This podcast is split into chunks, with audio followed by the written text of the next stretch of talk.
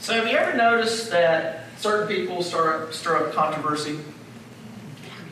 No. Just a little bit. No, no, yeah, everybody's friendly, everybody's nice. Nobody really stirs up controversy. I'm going to name a few names. Maybe you think they stir up controversy, maybe not. The president stirs up controversy. Notice I said the president. I did not say a president. I said the president. So whatever president name you want to put in there right now, lots of them have stirred up controversy, including the one in office right now. Oh, I did not say that. Anyways, Nancy Pelosi stirs up controversy.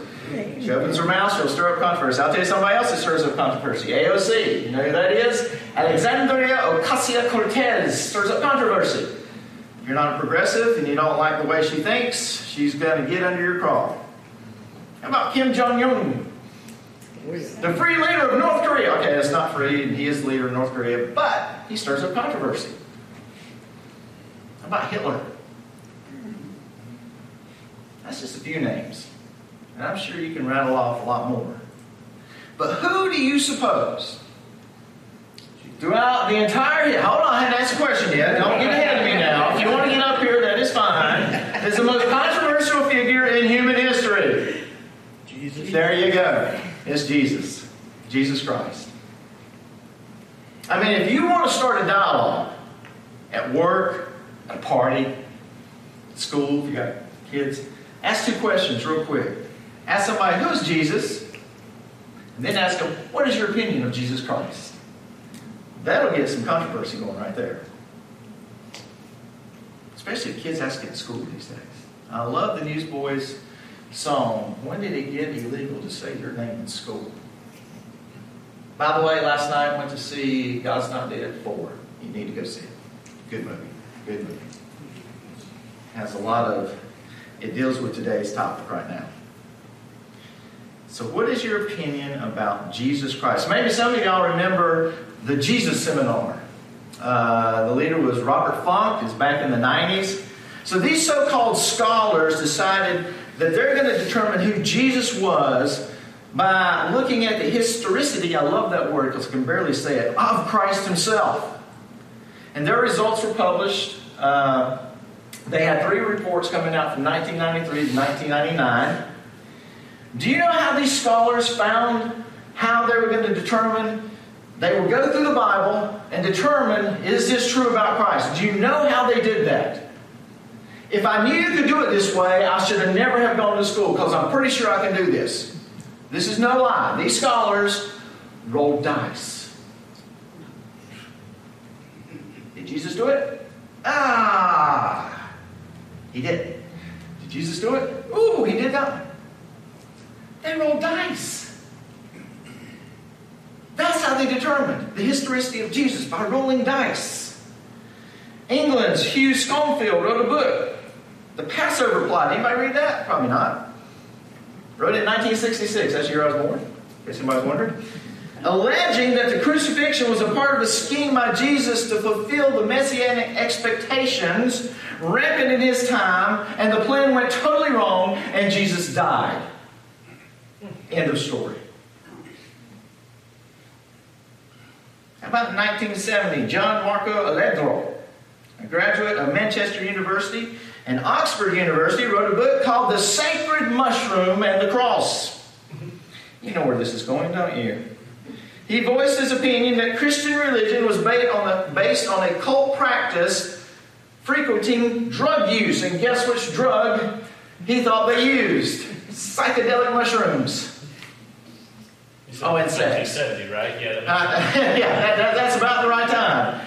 He, he based it on, he thought the Christian uh, religion was based on psychedelic mushrooms and sex. He theorized that Jesus' last words on the cross were not a lament to God, but a song of praise to the God of the mushrooms, whoever that is, I do not know. Must be a little guy, that's all I can say. And of course, most of y'all probably remember one that's well, sort of frequent. Dan Brown's book, what did he write? The Da Vinci Code. Lots of controversy when that book first came out. He wrote two books, actually. Angels and Demons was the next one. You know what the Da Vinci Code was? A pure fiction book with real names. Yet people thought it was true. Controversy. It is everywhere we look. But Solomon reminds us of something. In Ecclesiastes 1 9, he says what? There's nothing new under the sun. Nothing new under the sun. The controversy surrounding Jesus is not new. It's not a product of modern day science. It's not a product of New Age religion. It's not a product of modern or postmodern thought. It's not due to discoveries because of people with astute minds have just found things out. Jesus has always been the center of controversy. Even when Jesus walked the earth, he was the source of controversy. Anybody know what the one thing that the Pharisees and Sadducees did not like about Christ? The main one thing. Forget that he was breaking all the rules. Forget that he was taking power away from them, because he was. The one thing that they accused him of that you will not see in too many books, because it will definitely say who Jesus Christ is. Jesus Christ would start out a sentence, I am. And he would probably pause because they knew exactly what he was referring to. You say, I am. And of course, if you go back to the burning bush of Moses, I am that I am. He's always been a controversial figure. I mean, at Caesarea Philippi, he engaged his disciples in a conversation about the public opinion of himself. And of course, he asked, what, what is your opinion? You remember that dialogue with Peter when Peter made that famous concession followed by Jesus' affirmation. If you have your copy of God's Word, we're going to be in Matthew for a little bit. So turn to Matthew chapter 16, is where we're going to be. We'll be in John 5 eventually, too. Let's look at that little dialogue that Jesus was having in Matthew chapter 16, starting down at verse 13.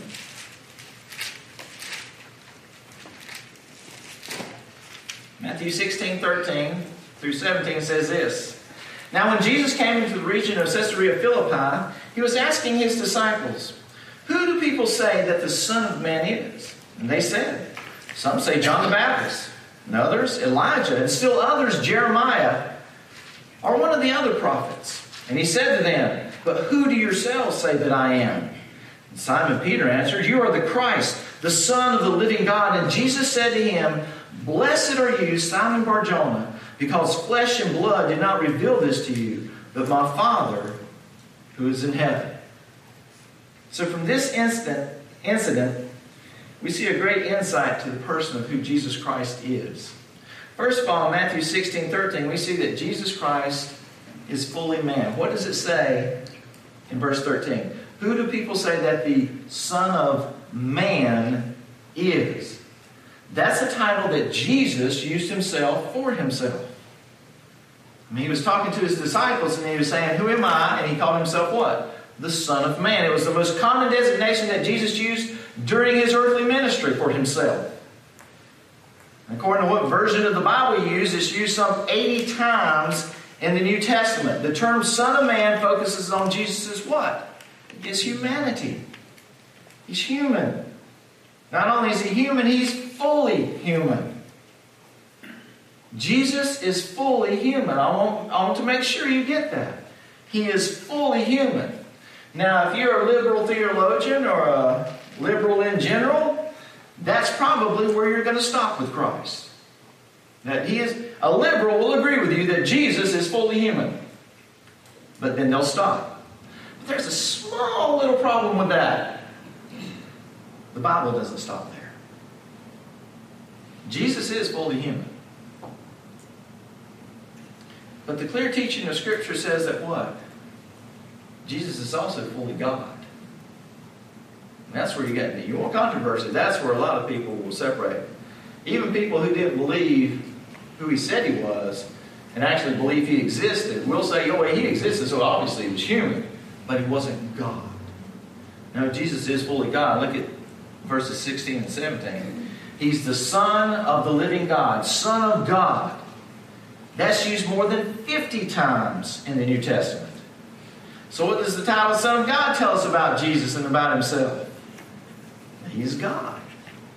The Moody Handbook of Theology says this A son is, this, is of the same nature and essence as the Father, and affirming Jesus as his Son, God the Father was saying that Jesus, his Son, is deity because he is of the same essence of the Father. The Apostle John affirms this, that the term Son of God is a declaration of his deity. In 1 John 5 20 it says, And we know that the Son of God has come, and he is giving us an understanding so that we may know who is true, him who is true. And we are in him that is true, in his Son Jesus Christ, that is the true God and everlasting life. So he's fully human and fully God. People from history have actually expressed that. One of the great conquerors of the world, Napoleon Bonaparte, a French general, said this about Jesus I know men, and Jesus Christ is more than a man. That's what Napoleon said about Christ.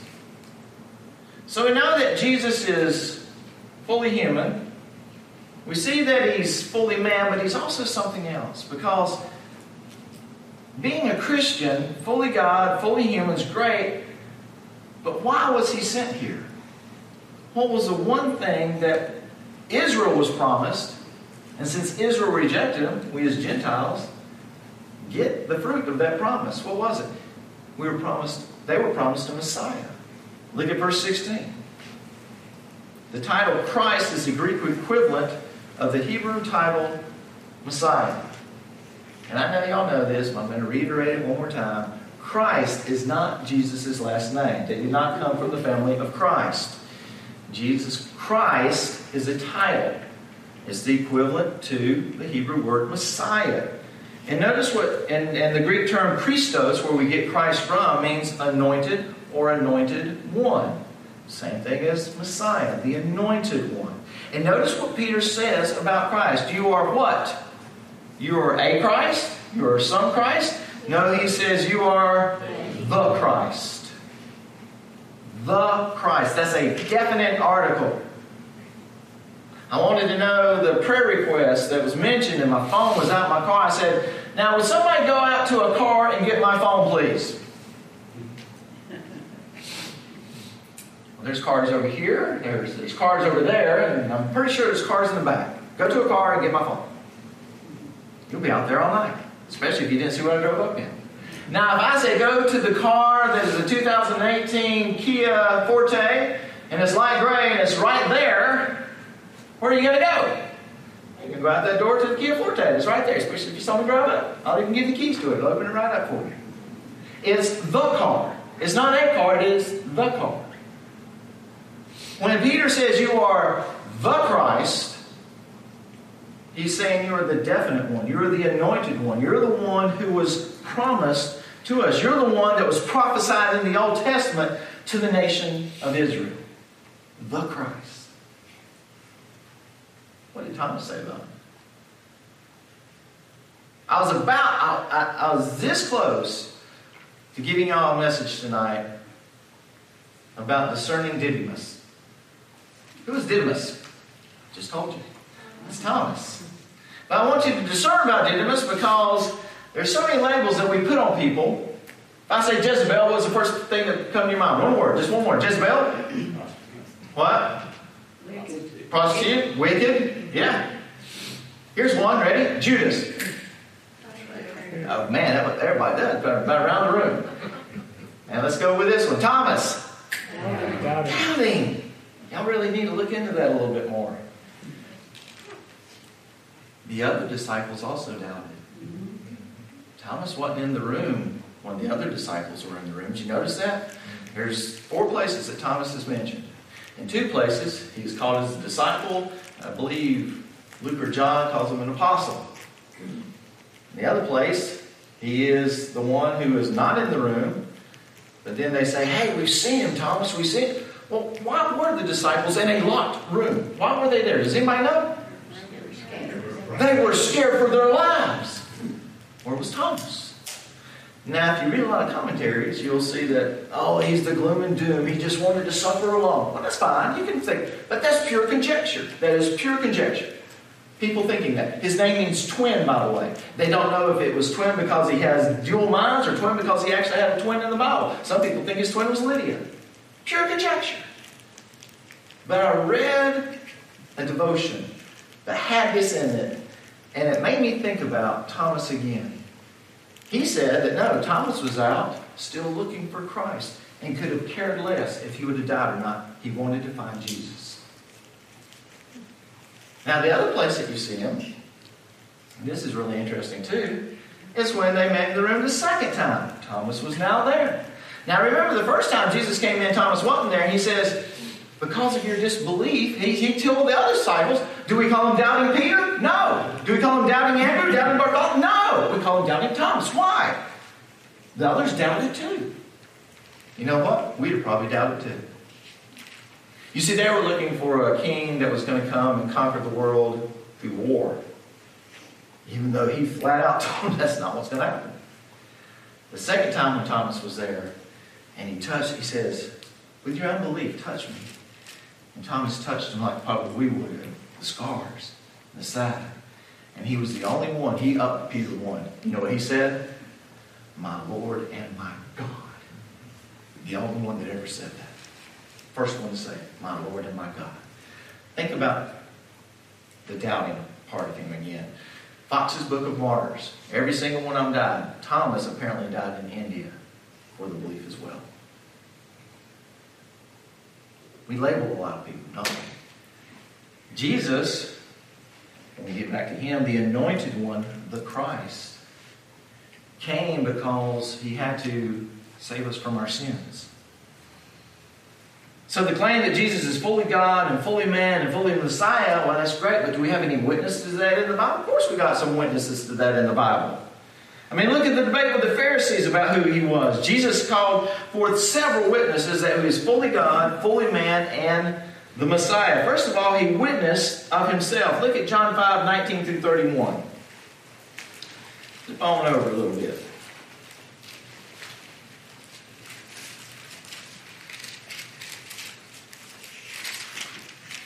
John 5, starting in verse 19.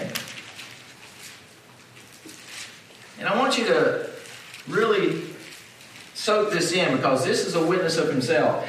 Therefore, Jesus answered and was saying to them, Truly, truly, I say to you, the Son can do nothing of himself unless it is something he sees the Father doing. So, what is Jesus proclaiming there? That he can't do it unless the Father is doing it. And if the Father's doing it, he can do it. And where's the Father? He's in heaven. Oh, so he's, he's been to heaven. For whatever the Father does, these things the Son also does in the same way. Not only is he doing it, but he's doing it exactly as the Father has done it, proclaiming himself. For the Father loves the Son and shows him all things that he himself is doing. Does God show you everything that he's doing, God the Father? No, I think Pastor Scott has, has told you about that. There's some things, attributes, that he, he, he himself alone keeps to himself. Communicable and incommunicable attributes. The incommunicable, you don't do. But according to this, Jesus can. And the Father will show you greater works than these so that you will be amazed. Verse 21. For just as the Father raises the dead and gives them life, look at what the Son can do. So the Son also gives life to whom he wishes. What did Jesus just proclaim about himself? He can raise the dead. For not even the Father judges, for look at this, for not even the Father judges anyone, but he has given all judgment to the Son. It's not called the Bema seat of the Father, it's called the Bema seat of Christ. You'll stand before Jesus Christ to be judged, and he just proclaimed that right there. So that all in verse 23 will honor the Son just as they honor the Father. Whoa, step back there for a second. You say that in front of a Pharisee and Sadducees, they're going to give you one word and they're going to start ripping their clothes off, lashing their backs because you just did what? Blasphemy. What did Jesus just proclaim about himself? he was God. All honor. If you honor the Father, you honor the Son just as you honor the Father. The one who does not, the one who, uh, the one who does not honor the Son does not honor the Father who sent him. Truly, truly, in verse 24, I say to you, the one who hears my word and believes him who sent me has eternal life. What did Jesus now just proclaim about himself? He can give you eternal life. And does not come into judgment. What is he claiming there? He can forgive your sins, but has passed out of death into life. And he raised himself from the dead. Truly, truly, I say to you, at a time, a time is coming, and even now has arrived, when the dead will hear the voice of the Son of God, and those who hear will live. For just as the Father has life in himself, so he gave the Son also to have life in himself. And he gave him authority to execute the judgment because he is the Son of Man. Verse 28 Do not be amazed at this, for a time is coming when all who are in the tombs will hear his voice and will come out. Those who did the good deeds to the resurrection of life, and those who committed bad deeds to the resurrection of judgment. In verse 30 I can do nothing on my own. As I hear, I judge, my judgment is righteous, because I do not seek my own will, but the will of him who sent me. If I alone testify about myself, my testimony is not true. And you have to stop right there and go, wait a second, was he not just testifying about No, he wasn't testifying himself. He said that God is testifying about himself. And actually the Holy Spirit testifies about him too. He has two witnesses. So his testimony is true. And these, and these verses right here give you a powerful witness of who Jesus thinks he, he is. So that was a witness of himself. Let's look at a witness of the people. Look at John 5, verses 32 through 35. Now there is another who testifies about me, and I know that the testimony which he gives about me is true. You have sent messengers to John, John who? John the Baptist. And he has testified to the truth. But the testimony I receive is not from man, but I say these things so that you may be saved. He was the lamp that was burning and shining, and you were willing to rejoice for a while in his light.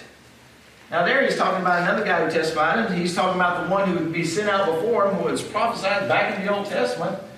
There'll be one calling out into the wilderness. That's who he's talking about, John the Baptist. John the Baptist is the one who leaped in the womb when Jesus was in the womb also. He's talking about a witness who says, You will testify about me, and you enjoy his light. But that light's going to fade.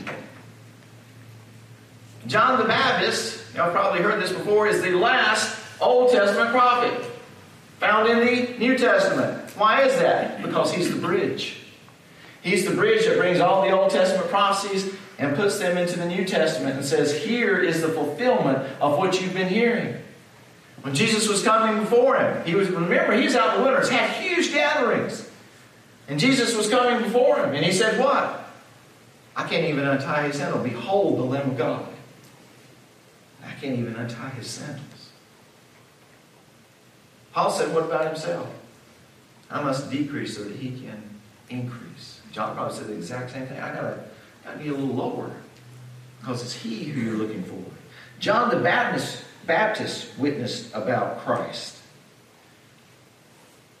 I mean, the apostles gave the ultimate witness by giving their lives based on their belief in Christ. Now, it's church tradition, but I've already mentioned it before. Look in the Fox's Books of Martyrs. Every single one of them except John gave their life for Christ. Some of them very badly. Saul them too. Ugh. Peter hung upside down on a cross because he did not want to be killed in the same position that Christ was killed, and he did not find it worthy. Can you believe that? You know, the cross, you die because of suffocation. You hang up like this, and you lift yourself up, you'll die from suffocation. You can't breathe. And that little foot pedal that was underneath him, that wasn't there for comfort. That was there so you could last a little bit longer. So you could push up on your toes when you needed a breath. So you could go just a little bit longer on that torture system. Now flip somebody upside down on that thing. I'm not quite sure how that works, but that would have to be a gruesome death. Every single one of the apostles died a gruesome death because of the belief. Go to the early church fathers. Ignatius of Antioch in 50 to 117. Polycarp, which was actually a disciple of John, testifies about him. The Count, um, uh, Clement of Alexandria 150 to 215. Tertullian in 160 to 225. Origen from 185 to 254. They all gave witness that Jesus was fully man, that Jesus was fully God, and that he was fully Messiah. Now, you know, may not believe in all of their teachings. Remember, we got most of the New Testament because why? Because Paul went out, Barnabas went, I mean, they all went out to, you know, make churches. And before they can even make the second round, they're already writing letters going, no, this is, uh, why, why is that going? So there's, the problem with churches is there's people in it. And the problem with people is that we're sinful. By nature, we're sinful. As soon as you start a church and you have at least two people in it, you're going to have a problem. Christ knew that. Guess what? He still loves us. He still loves us. Can I just clear up one thing really quick? Because I know there's controversy about it sometimes. I may have done this before, but I like repeating myself because a lot of us need to hear it again and again and again. How many of y'all shop at Food Lion? Raise your hand. How many of y'all shop at Publix? Raise your hand. Harris Teeter? Walmart? Target? I shop at Target years. How many of y'all go to Pitts Baptist Church? Raise your hand. You better all raise your hand. You're in here. So if you're not raising your hand, you don't know quite where you are. How many of y'all go to West Stanley out in Elmore? Been there? My kids go there for once. No? Okay. How many of y'all go to the um, the New Life Church in Locust, who has a contemporary service, who um, plays really loud music? No? Been there? Many of y'all go to the Cowboy Church that's right across my neighborhood? Pastor Jeff Smith. Have you ever heard Jeff Smith talk, buddy? He's a cowboy now. His heart is to save people. Cowboy. They ride horses all the time. They ride through my neighborhood. Now you can sit there and go, I don't know about that. Here's what you don't do. Do not say anything about the people going to those churches. Not unless you're saying people that go to Food Lion or Walmart. Why do you go to Food Lion Walmart? Because they're different. They have different things. They have different stuff that you want. There's churches because churches are a little different. I like it here. I, I, I was born and raised here. They were very traditional at the beginning. My first pastor that I knew, Ed Hall. How many of y'all remember Ed Hall? A couple of y'all knew Ed Hall. That's the first pastor I remember here. But it has changed. I'm glad they got Jonathan here because he mixes traditional and contemporary really well. We don't complain when other churches, we should not complain about other people who like things just a little bit different. And if something goes a little bit different here at the church, don't complain about it. You sing praises to God. That may draw somebody in that hadn't been here before. And as long as it's worshiping God and praising God, you go along with that. Everybody here that I just named testifies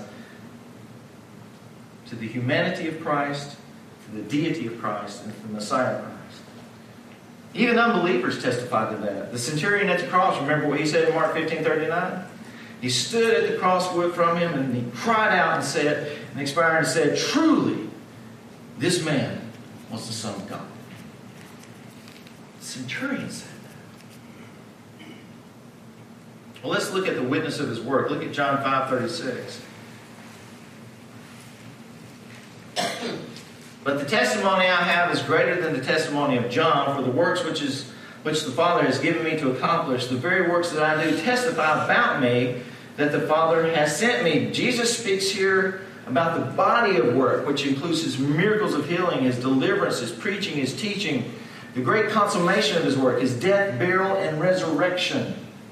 Is where all this is going to lead up to. 1 Corinthians, Paul tells us in 1 Corinthians 15, 3 8, I'll, take, I'll read it real quick. For I handed down to you as of first importance, which I also received, that Christ died for our sins according to the Scriptures, and that he was buried, and that he was raised the third day according to the Scriptures, and that he appeared to Cephas, then to the twelve.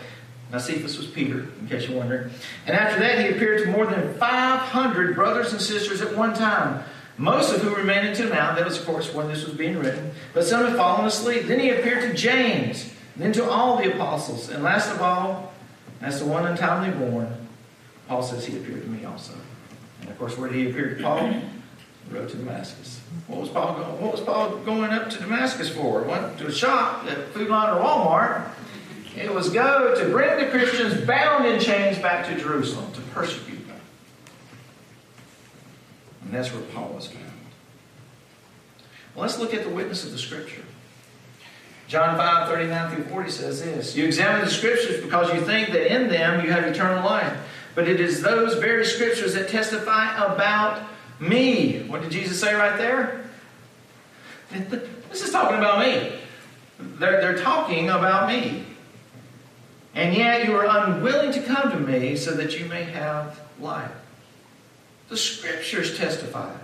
Give witness to Jesus' humanity. They give witness to Jesus' deity. They give witness to Jesus' messiahship. The teaching of the scriptures, hopefully even tonight, shows you that he is human, that he is fully God, and that he is fully Messiah. Let's look at another witness. We've sort of talked about this before. Let's look at the witness of the Father. Look at verse 37. And the Father who sent me, he has testified about me. You've neither heard his voice at any time nor seen his form. So the Father is witnessing about him. Now, let's look at different places that the Father witnesses about Christ. The Father's spoken witness first. During his baptism in Matthew 3 17, and behold, a voice from the heavens said, This is my beloved Son, in whom I am well pleased. Remember, we just talked about it. John, I can't untie shoes. Jesus said, I want to be baptized. John says, You need to be baptizing me. Remember, John was baptizing for what? The remission of sin. That's an interesting one to study. Where did he get that concept from? Because no other Old Testament prophet ever had that. You're not, you're not baptized for the remission of sin. As soon as he saw Christ, he says, You have no sin. I have sin. You baptize me. I don't need to be baptizing you. Jesus said, No, I need to be baptized. I'm going to do the will of my Father. And so as Jesus was baptized, now here, okay, I, I like to throw y'all a bone every now and then. I know Baptists absolutely, I've been a Baptist all my life. I was in my mother's womb as a Baptist, okay? Baptists absolutely believe in immersion. I absolutely believe immersion is the perfect picture of how the death, burial, and resurrection of Christ goes. But I do not believe they dunked him backwards. That to me is ridiculous. Think about that. I have done this before because I have baptized people before. And when you, and when you baptize a 300 pound guy, it's nice to have water because they float. But what do we do to them?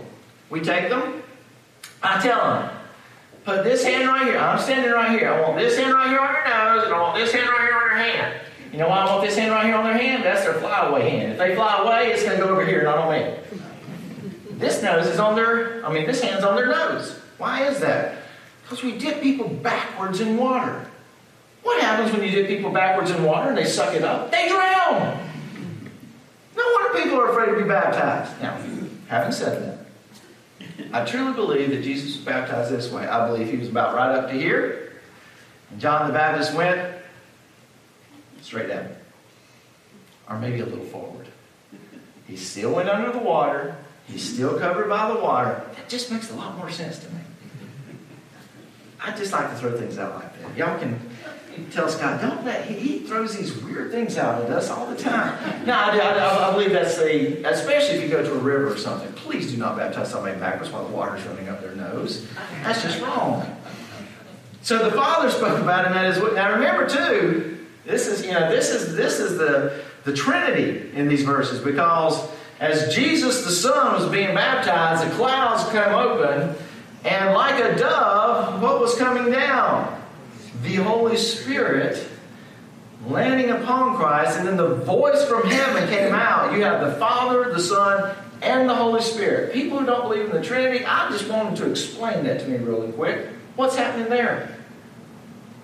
At least not a Trinity, but a duality. It's something. You've got to believe in something. Remember, God describes himself pluralistically, but defines himself singularly. You can chew on that for a while too. He also, the Father spoke of witness during his transfiguration. In Matthew 17 5, while he was still speaking, who's speaking at the transfiguration before Christ speaks? Remember, he took three of them up the inner circle Peter, Paul, and James. Okay, not Paul, John, Peter, John, James. wrong, wrong one. Peter, and I always like to call him foot in the mouth Peter. Oh, I labeled him. But he is usually right before everything, but he likes to speak. And then they saw him, and they saw the Mount of Transfiguration. Who did they see on the Mount of Transfiguration? It was Jesus. We got one. Name the other two. Elijah. Moses. Tell me something. How old was Peter, James, and John? Because they surely were not old enough to know exactly who Elijah was and who Moses was, but Peter recognized him. Did you ever realize that? He looked straight at, there's Elijah and Moses. The man's never seen them before in his life. You know what that tells me? When you get up there, you're going to know everybody by name and by sight. But Peter, God bless his soul, says, Man, we need to make altars to each and every one of them. We might have done the same thing. I mean, come on, if you met Moses, uh, that, that's an awesome man, I'm sure, to meet. Peter would be an awesome. I think Peter was big and burly. I mean, I think he was a man's man. But he saw he wanted to make three of them. And that was a little wrong. You don't make one for Moses. You don't make one for Elijah. Who do you need to make one to? Jesus. So while Peter was doing that, while Peter was still speaking, he got interrupted. A bright cloud overshadowed them, and behold, a voice from the cloud says, This is my beloved Son. I think their little aura around Christ got a little bit brighter for Peter there. This is my beloved Son, with whom I am well pleased. Semicolon. Listen to him, Peter. I said listen to him, but he was the one, Peter was the one interrupted. Listen to him. So we have the Father at the Transfiguration. And then in John 12, 20 through 29, right after his triumphal entry, now there were some Greeks among those who were going up to the worship at the feast, which is interesting. Going to the feast that the Jews do, and here comes some Greeks. It's an intermingled crowd. These people came to Philip, who was also of Bethsaida of Galilee, and were making a request of him, saying, Sir, we wish to see Jesus. How noble of them. And Philip came along and told Andrew, and Andrew and Philip come along and told Jesus. So you got a little chain command going on there. Only Jesus hears about it. But Jesus answered them, saying, Thou art has come for the Son of Man to be glorified. Truly, truly, I say to you, unless a grain of wheat falls into the earth and dies, it remains alone. But if it dies, it bears much fruit. That's a great study right there in itself. Let's keep going. The one who loves his life loses it, and the one who hates his life in this world will keep it to eternal life. If anyone serves me, he must follow me. And where I am, there my servant will also will be also. If anyone serves me, the Father will honor him.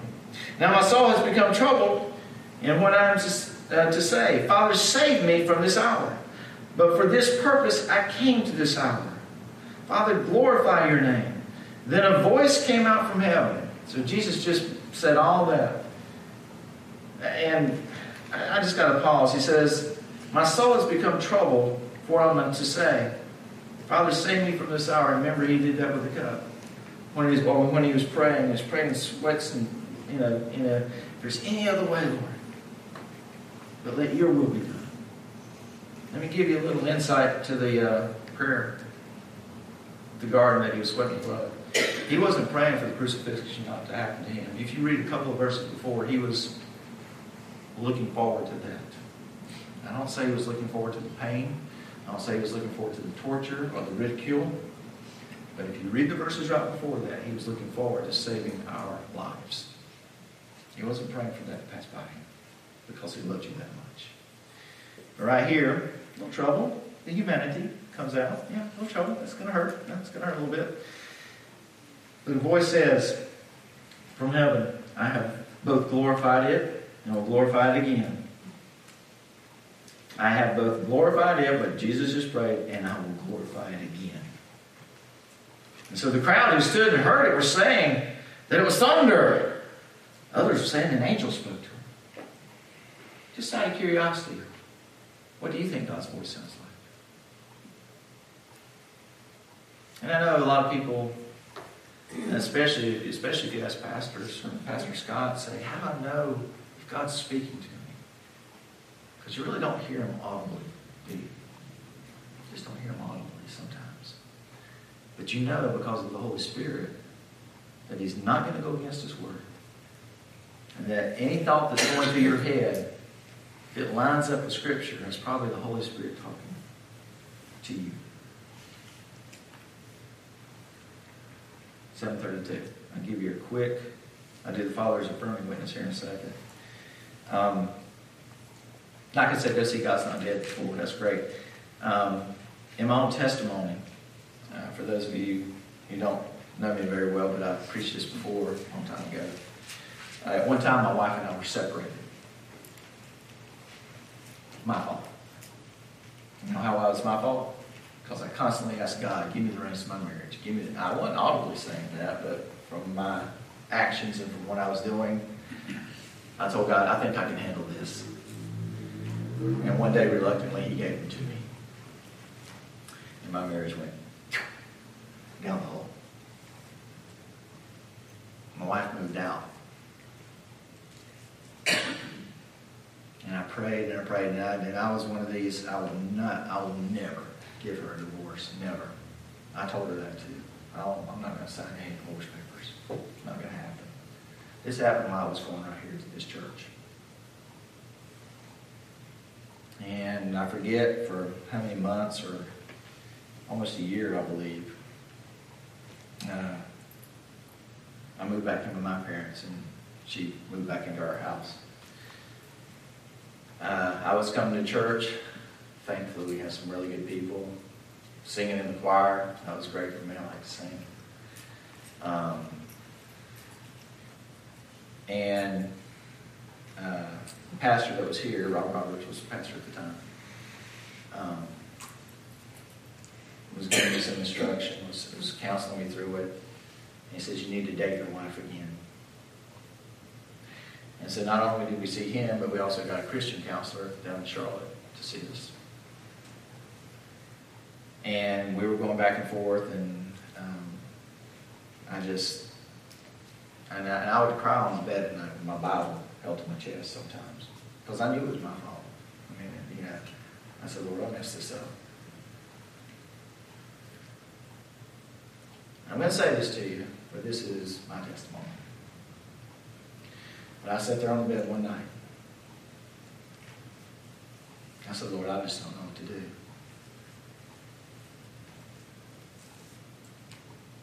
And I heard a voice saying, Do you trust me? I said, Yeah, Lord, I trust you. How much do you trust me? Said, Lord, I'll give up my job. I'll move. I'll do whatever you want me to do. Whatever you want me to do, Lord, I will do it. What do you want me to do? You know the next words I heard? Tell her to give her divorce. So I started arguing with God. I said, Lord, uh, you, you hate divorce. You despise divorce. You know what his next words to me? Do you trust me? I said, all right, Lord. This is not what I want. This is not what I want to do. I would not have done it if I did not literally think I heard God speak to me. So our next little thing, we had a little date night.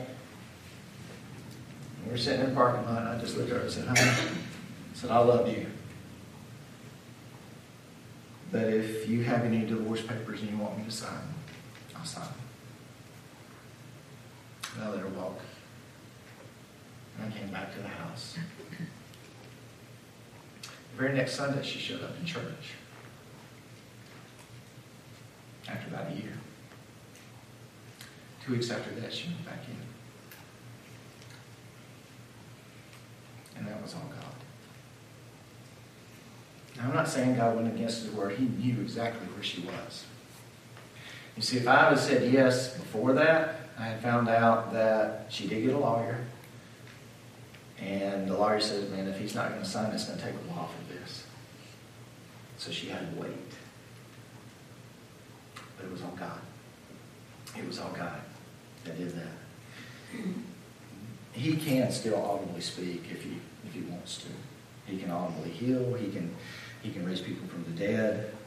Uh, I go against the apostolic gifts. I think if God wants to do it, he can do it. They're not as prevalent here because we are such a rich nation and we don't see it. But you start going asking missionaries from Africa and stuff what they've seen. God still is casting out demons.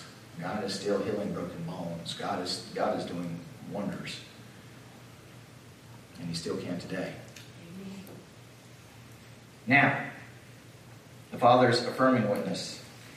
In John 3 2, he says, This man, this Nicodemus, came to Jesus at night and said to him, Rabbi, we know that you have come from God as a teacher, for no one can do these signs that you do unless God is with him. I'd love to have a testimony like that. Say, man, he can't be doing what he's doing. God must be with him. That was the Father's affirming witness to Nicodemus.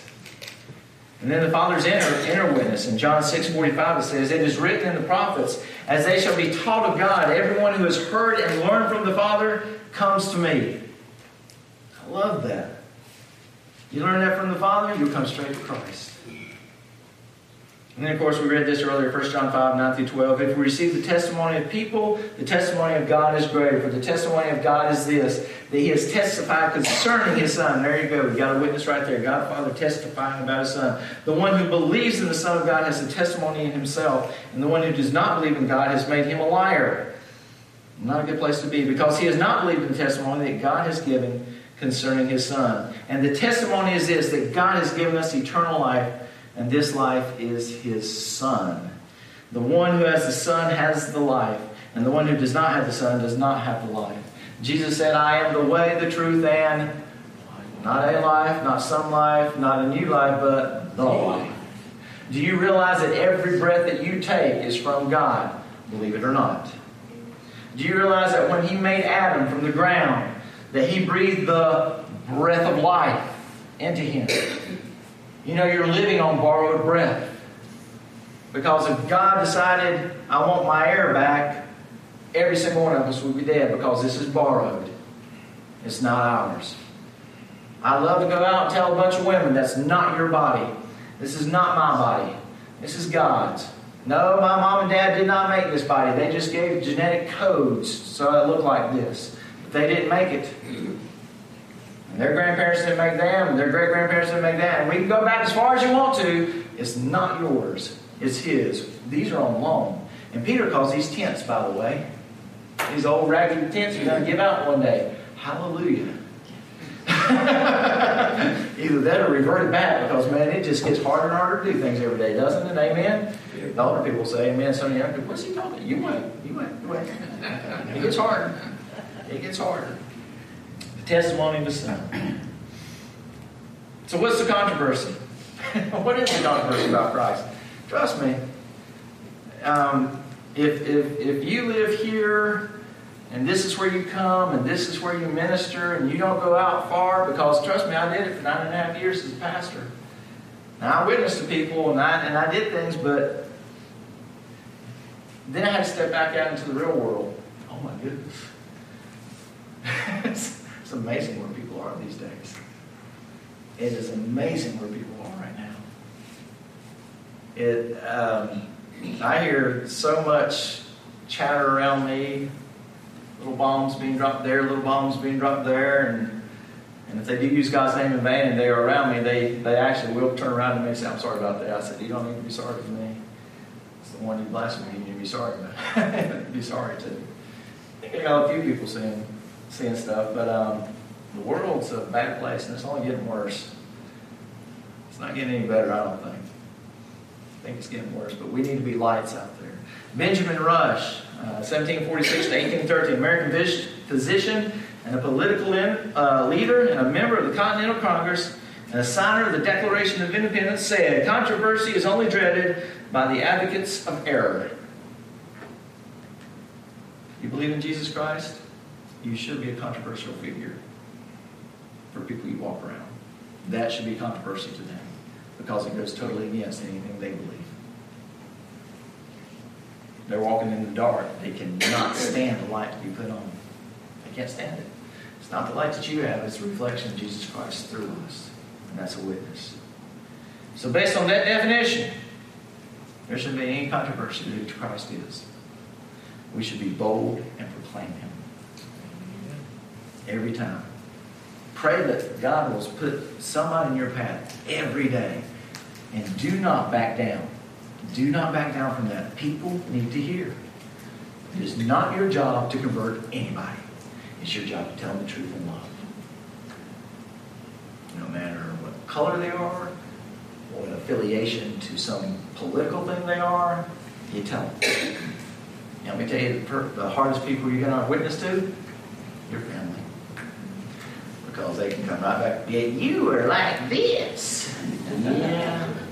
Probably still am in some ways, aren't I? Let me tell you what Jesus did.